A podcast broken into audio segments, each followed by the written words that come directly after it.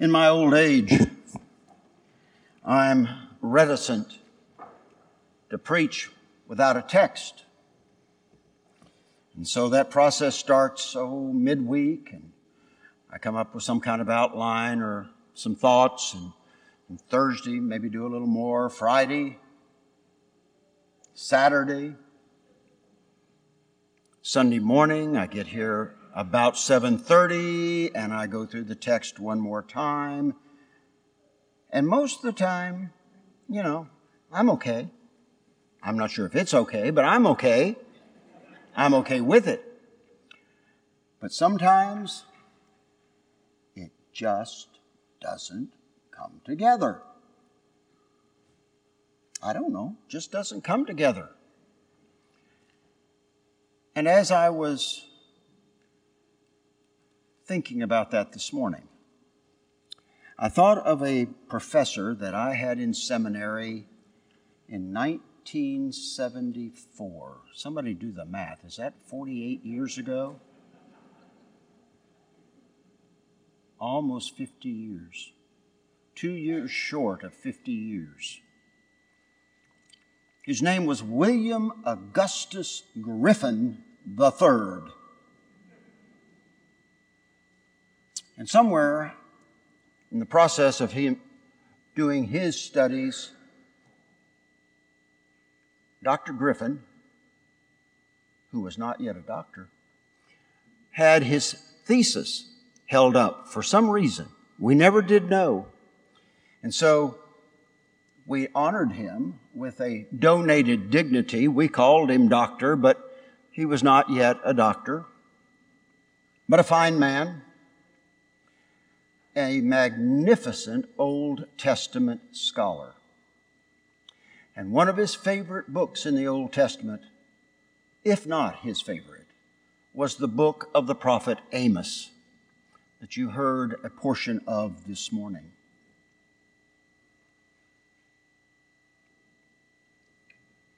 Amos, we're looking at an 8th century prophet, a man who lived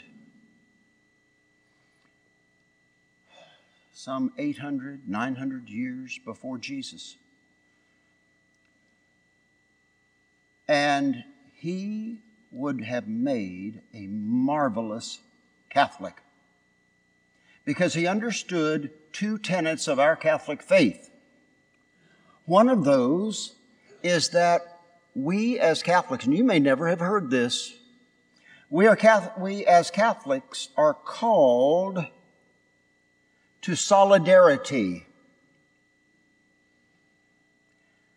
Solidarity. It's a theological term. Unity or agreement of feeling or action, especially among individuals with a common interest. Mutual support within a group. And that solidarity, we are told in the Catechism, is to be with the poor and with the marginalized. Amos would have liked that. And secondly, as you read the Old Testament, especially, and watch then the behavior of our Lord Jesus Christ, we see that God has a preferential treatment for the poor. Now, we don't want to believe that God plays favorites.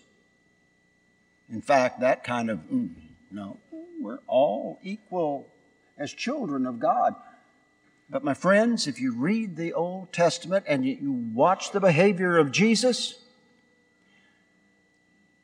God has a preferential treatment to and for the poor. Amos would have liked that too. We heard a few minutes ago, and I must say, very well read. Amos's words Hear this, you who trample upon the needy and destroy the poor of the land.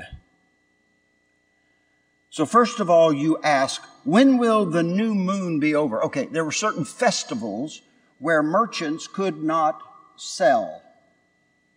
Instead of rejoicing to God at that festival, they all sat around going, Oh, Lord, I wish this thing was over so I could get back to selling. I need to make some money.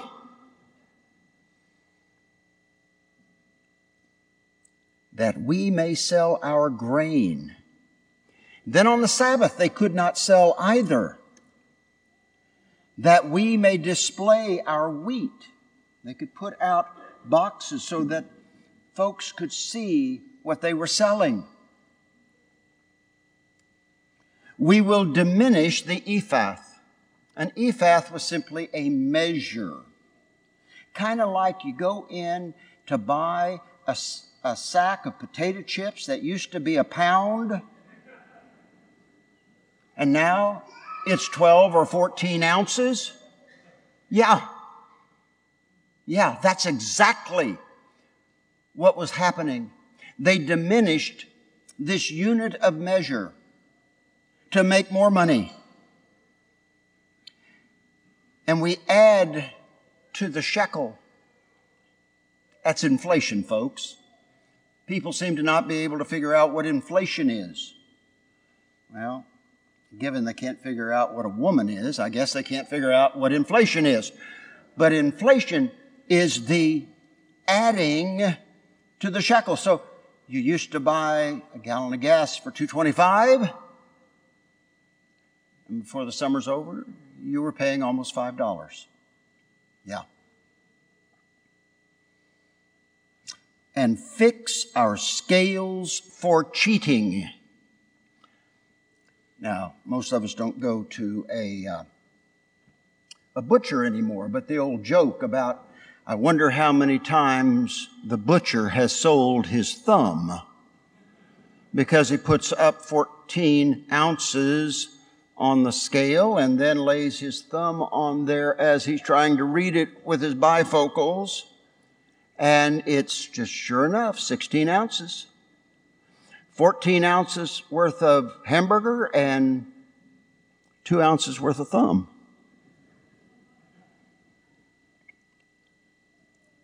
The people of Israel will buy the poor for the cost of a pair of sandals. You could more easily buy a slave than buy sandals. The cost of a pair of shoes was the cost of a human being. Even the refuse of the wheat we will sell. How often do we hear that, uh, oh, things like dog food use fillers that are sawdust. Now think of your own pet at home. Would you give little Fifi or little Buddy a cup of food and a half a cup of sawdust? Not knowingly, uh, but that apparently is, is true in our society. The Lord has sworn, sworn by the pride of Jacob Never will I forget a thing they have done. Amos says, God's got a long memory. When you cheat his people, when you betray the marginalized. Well, you didn't hear it this morning, but you're going to hear it now. In the fifth chapter of the book of Amos, still reading in the book of Amos, God, through his prophet, says these words I hate, I despise your festivals. Now, Protestants read that and then they look at our pageantry that surrounds the Mass and they go, see, God doesn't like that kind of stuff. Well, that's not exactly what he's talking about. Let's go a little farther. And I take no delight in your solemn assemblies. Even though you offer me burnt offerings and grain offerings, God says, I will not accept them. And the offerings of well being of your fatted animals, I will not look upon. You know, the fatted calf. Take away from me the noise of your songs. There's a particular Christian community that does not use any instrumental music, no organs, no pianos, no flute, no bass guitar, nothing, because they think that that means the noise of your songs. I will not listen to the melody of your harps. So God doesn't want to hear all that instrumental stuff. He just wants to hear the voices of his people. And then he closes that particular se- section with these words But let justice roll down like waters, and righteousness like an ever flowing stream. God does not say that He does not like pianos, guitars, organs, flutes, bass guitars. That's not what He's saying. What God is saying is when you bring that heart that just cheated the poor all week long with you to come to a festival gathering, to come to Shabbat, to come to Sabbath, to come to Mass. When you bring that thief's heart with you and try to worship me, you know, God says, I'm having a real difficult time seeing through your heart and into your Mass. We don't read the prophets often enough. And when we do read them, we read them quickly, first lesson. And yes, I know, some of us didn't get here for the first lesson. I saw you. That's, that's the part of sitting up here in the front. I, you know, sometimes we just miss the whole first lesson completely.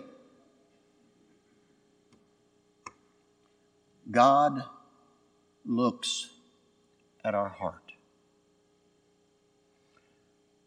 God looks through us into the interior of who we are as Catholic Christians. And God says, you know, yeah, I know. Your grandmother told you if you don't go to church on Sunday, you're going to go to hell. Yeah, and, and I, uh, I appreciate what your, what your grandmother told you. And I know you wouldn't miss it for all the, all the tea in China, as they used to say. But you got to bring more than just your physical presence. And you've got to look at your heart and say, Dear God, am I living out in my day to day life what you have called us to do through the theology of the Catholic Church to be in solidarity with the poor and to live out through our church the preferential treatment for the marginalized, for the poor, and for the dispossessed. We live in a crazy world, folks. We live in a crazy, crazy world. I don't have the answers. But I do know that an awful lot of people in our culture are using the poor, the homeless, and the dispossessed to beat up on the other side. And that's not right. By either side. we've got to struggle with some real issues and not just make politics look like WWE wrestling on Monday night on Fox. We've got to, to elect people who will actually go up there and do something and not just make our government and make of politics as big a show as the World Wrestling Federation. And if anybody thinks that uh, wrestling on television is real, I do have a beautiful piece of, uh, of the London Bridge. I, I keep it in Arizona so it doesn't rust. But I'd, I'd love to show you some pictures of it and uh, see if you'd like to buy it. We are called to be people who are in solidarity with the dispossessed. And we are called to live out through our church and through our behavior in the world what God told us to look like, to look like His Son Jesus, to have a preferential treatment for the poor. Amen.